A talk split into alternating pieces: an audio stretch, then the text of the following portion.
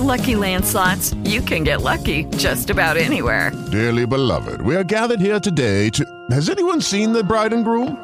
Sorry, sorry, we're here. We were getting lucky in the limo and we lost track of time. No, Lucky Land Casino, with cash prizes that add up quicker than a guest registry. In that case, I pronounce you lucky. Play for free at LuckyLandSlots.com. Daily bonuses are waiting. No purchase necessary. Void where prohibited by law. 18 plus. Terms and conditions apply. See website for details. Hello, it is Ryan, and we could all use an extra bright spot in our day, couldn't we? Just to make up for things like sitting in traffic, doing the dishes, counting your steps, you know, all the mundane stuff. That is why I'm such a big fan of Chumba Casino. Chumba Casino has all your favorite social casino style games that you can play for free anytime, anywhere with daily bonuses. That should brighten your day a little. Actually, a lot. So sign up now at chumbacasino.com. That's chumbacasino.com. No purchase necessary. VGW Group. Void were prohibited by law. See terms and conditions. 18 plus.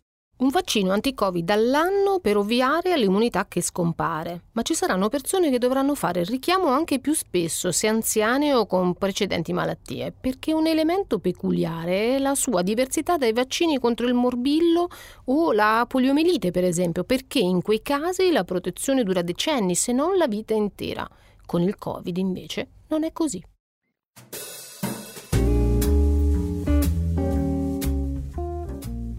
Questo è il podcast di Molto, appuntamento del giovedì dalla saletta podcast del Messaggero. La voce dà forma alla parola scritta, un po' giornale, un po' web, un po' radio, nel tempo di un caffè lungo. Io sono Alessandra Camilletti e oggi parliamo di salute. Abbiamo ripreso in apertura un passaggio dell'intervista ad Anthony Fauci, immunologo, consigliere medico della Casa Bianca e direttore dell'Istituto Nazionale per le Allergie e le Malattie Infettive degli Stati Uniti. In questi quasi tre anni di Covid un punto di riferimento a livello mondiale. Intervista da cui parte Molto Salute, inserto in edicola e disponibile online con i quotidiani del gruppo Caltagirone. Il Messaggero, Il Gazzettino, Il Mattino, Corriere Adriatico e Nuovo Quotidiano di Puglia. Con me Carla Massi, giornalista esperta di salute, e Anna Guaita, voce del Messaggero dagli Stati Uniti, che ha intervistato Fauci e da cui partiamo, proprio nei giorni in cui scattano le prenotazioni per la dose di vaccino aggiornata alla variante Omicron. Allora Anna, un vaccino all'anno per ovviare all'immunità da Covid che scompare. Qual è lo scenario che Fauci disegna? Ma lo scenario che Fauci descrive è eh, caratterizzato dalla particolarità di questo virus, che è un virus così subdolo, ehm, perché ehm, a differenza per esempio del, di virus di altre malattie infettive, immaginiamo il virus del morbillo per esempio, chi prende il morbillo conserva poi l'immunità per il resto della sua vita, invece con il Covid chi prende il Covid ha una, un'immunità che dura pochi mesi, è la peculiarità di questo virus che questo ovviamente eh, rende poi anche molto difficile che un vaccino possa offrire una, quella che lui definisce una performance di protezione migliore di quello che la natura stessa con un'infezione naturale possa offrire.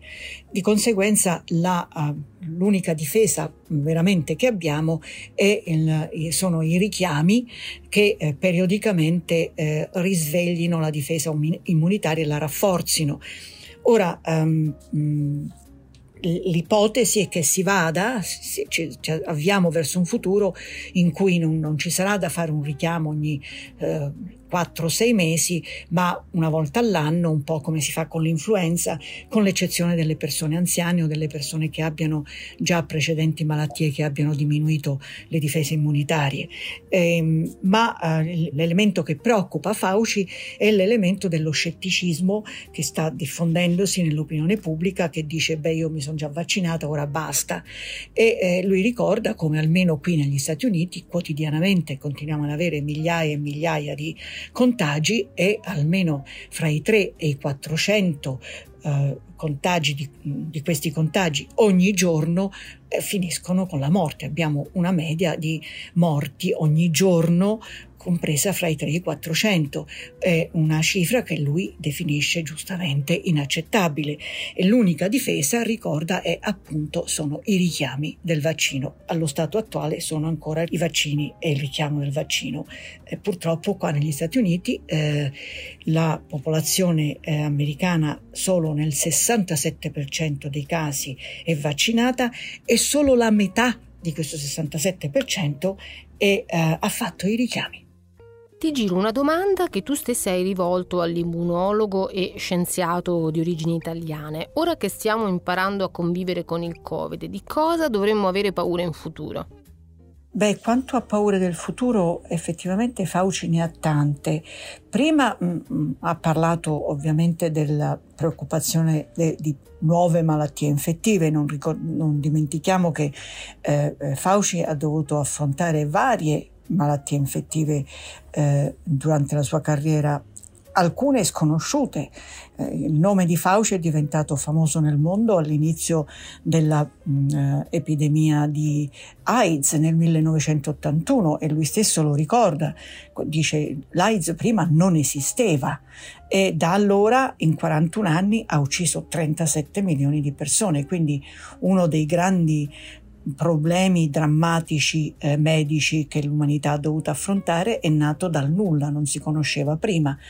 Altre pandemie sono arrivate poi prima del Covid, dice l'Ebola, la Zika, ma quello che mi ha molto colpito, devo dire, della sua risposta è stata la paura che Fauci prova per le ricadute ancora ignote da eh, inquinamento e da cambiamento climatico.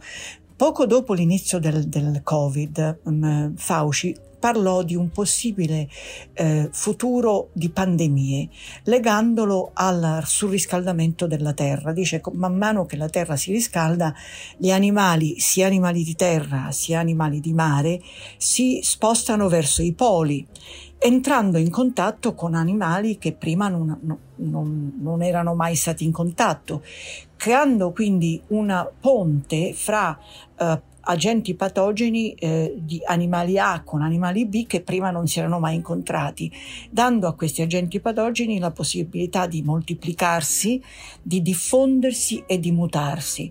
E questo lui ha definito, eh, ha detto uno dei grandi problemi del cambiamento climatico è che porta con sé ricadute di ogni genere, molte ancora sconosciute e tra queste ci potrebbero essere anche pandemie eh, dovute a questo tipo di virus.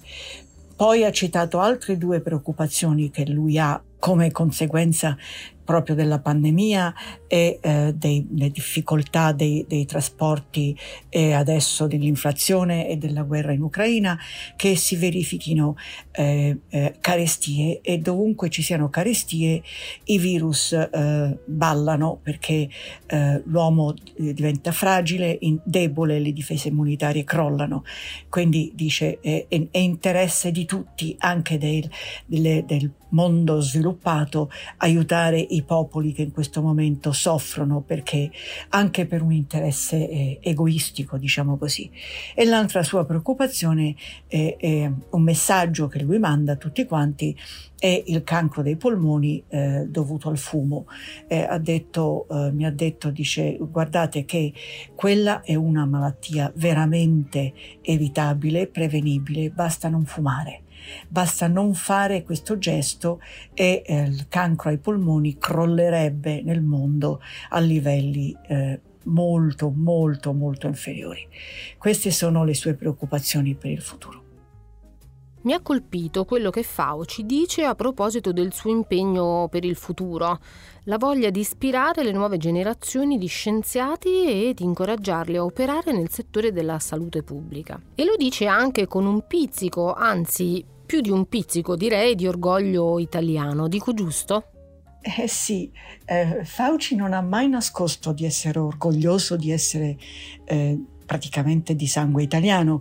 I suoi nonni paterni sono originari della Campania, i suoi nonni materni della Sicilia e lui lo, lo dice spesso ed è orgoglioso di queste sue origini e, e a, a, al messaggero a noi ha detto in particolare di essere orgoglioso di avere un nome italiano.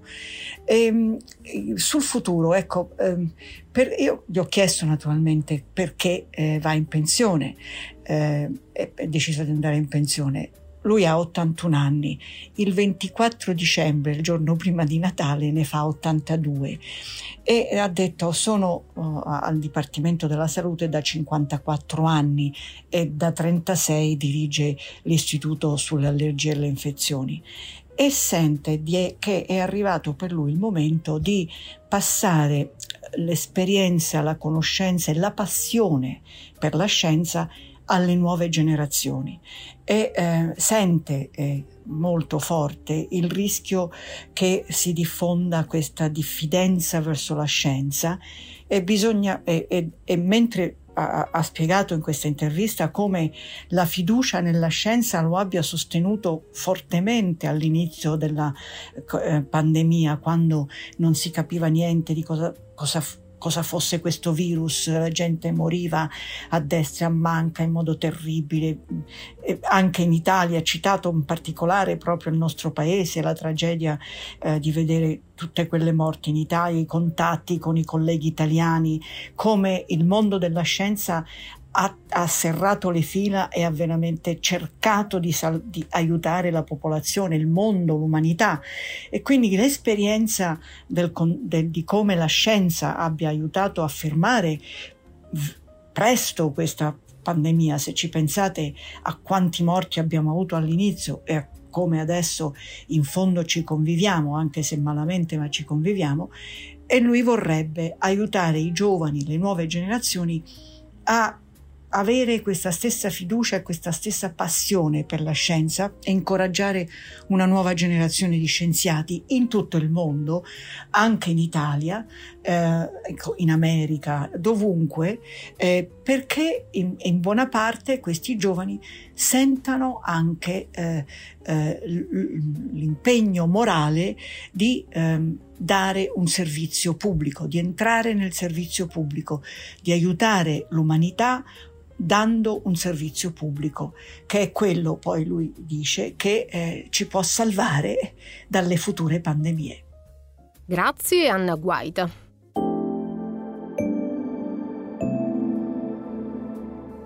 Carla Massi, giornalista esperta di salute, abbiamo parlato di Covid da qui ripartiamo per raccontare questa ripresa di settembre a quanto pare particolarmente complicata.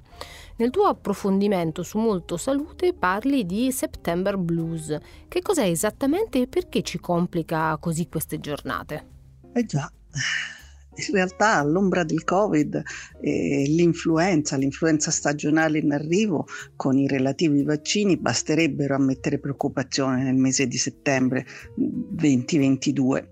In realtà questo mese è, è, è considerato eh, nell'anno uno tra i più impegnativi perché eh, sembra quasi che eh, l'inizio di tutto tutto avvenga proprio a settembre e, ehm, e non più a gennaio perché si fanno i buoni propositi, perché c'è la ripresa della scuola, perché c'è la ripresa del lavoro, i corsi. E, ehm, e quindi eh, c'è una concentrazione di eventi, di emozioni, di aspettative che probabilmente non abbiamo in altri periodi dell'anno.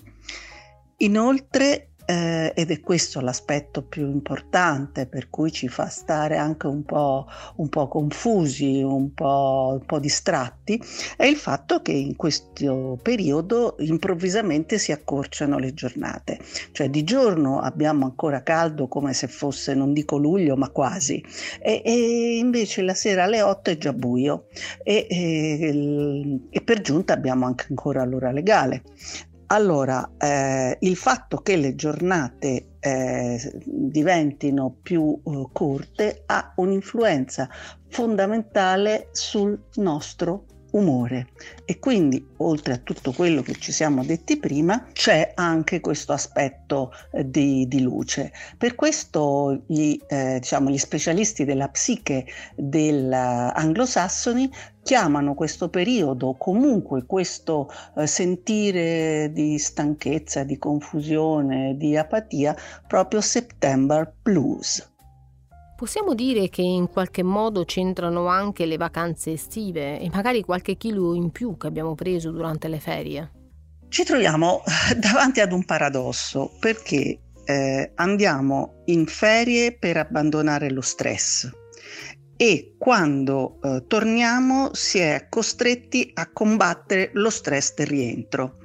Per cui eh, non è sempre così semplice eh, riuscire a mediare questa diciamo, fase di rientro eh, rispetto anche ai pensieri che ci sono venuti durante l'estate, adesso invece il pensiero che forse avremmo potuto usare meglio il tempo, è tutto assolutamente naturale, è tutto assolutamente legato a questa epoca. Se poi eh, durante le vacanze, eh, secondo gli specialisti della Società Italiana di Endocrinologia, abbiamo preso due o tre chili, questa ripresa è ancora un po' più complicata perché questi chili non solo eh, ci, fanno, ci, fanno, sembrare un pochino più tondi, ma eh, all'interno dell'organismo eh, creano dei disturbi proprio di appesantimento, di cambiamento e quindi è diciamo un piccolo fardello in più in un momento in cui sia psiche che corpo stanno, eh, stanno faticando. Se e quanto può essere legata al Covid, forse meglio al long Covid? La stanchezza e la difficoltà di concentrazione che avvertiamo in questo periodo eh, eh, sicuramente eh, diventano più, eh, più, importanti e più eh, direi addirittura invalidanti nelle persone che in tempi abbastanza recenti hanno avuto il Covid. Ehm, sono gli stessi endocrinologi che ce lo ricordano, cioè eh, ricordiamoci che se abbiamo avuto la, uh, l'infezione in tempi recenti, ma anche 3, 4, 5 mesi fa, questa stanchezza che si chiama stanchezza stagionale, che è quella del passaggio dall'estate all'autunno, probabilmente è aggravata anche da una condizione, eh, come si dice, di long covid che tra i vari sintomi prevede eh, anche annovera anche eh, la stanchezza, l'apatia, la difficoltà a concentrarsi, eccetera. Come dovremmo reagire? Eh, come reagire? Intanto, sapendo tutto questo, è molto più facile anche leggere come stiamo, come ci sentiamo, cioè non siamo soli, eh, anche tanti altri amici se andiamo a chiedere si trovano nella stessa condizione, quindi già questo eh, ci rende eh, meno diversi e, e, non ci fa preoccupare. Eh, dopodiché ehm, è chiaro che una condizione fisica va un pochino aiutata, magari con delle passeggiate durante la giornata al sole, eh, ancora per, eh, per fare eh, una buona incetta di, di luce e di sole e poi appunto rendendosi rendersi conto e vedendo i limiti e i non limiti del, di, nostro, uh, di, questa nostra sensazione, cioè se noi ci sentiamo particolarmente stanchi, particolarmente appesantiti, beh, ad un certo punto magari scatta un campanello e possiamo anche chiedere al medico, però si tratta anche soltanto di aspettare qualche giorno, forse la fine del mese, chi lo sa quando eh, sarà possibile ritornare a, a, ad una routine vera, ma una routine nella quale, eh, se siamo bravi, abbiamo inserito anche dei piccoli grandi cambiamenti che ci danno sicuramente più forza e più vigore. Grazie Carla Massi. Questo è il podcast di Molto, appuntamento del giovedì dalla saletta podcast del Messaggero. La forza della voce dà forma alla parola scritta, un po' giornale, un po' web, un po' radio, nel tempo di un caffè lungo. Inviateci i vostri messaggi, i vocali e le vostre segnalazioni all'indirizzo podcast chiocciola ilmessaggero.it. Io sono Alessandra Camilletti e vi do appuntamento al prossimo episodio curato da Paolo Budassi, Elisabetta Rosa e Benedetta Intellisano.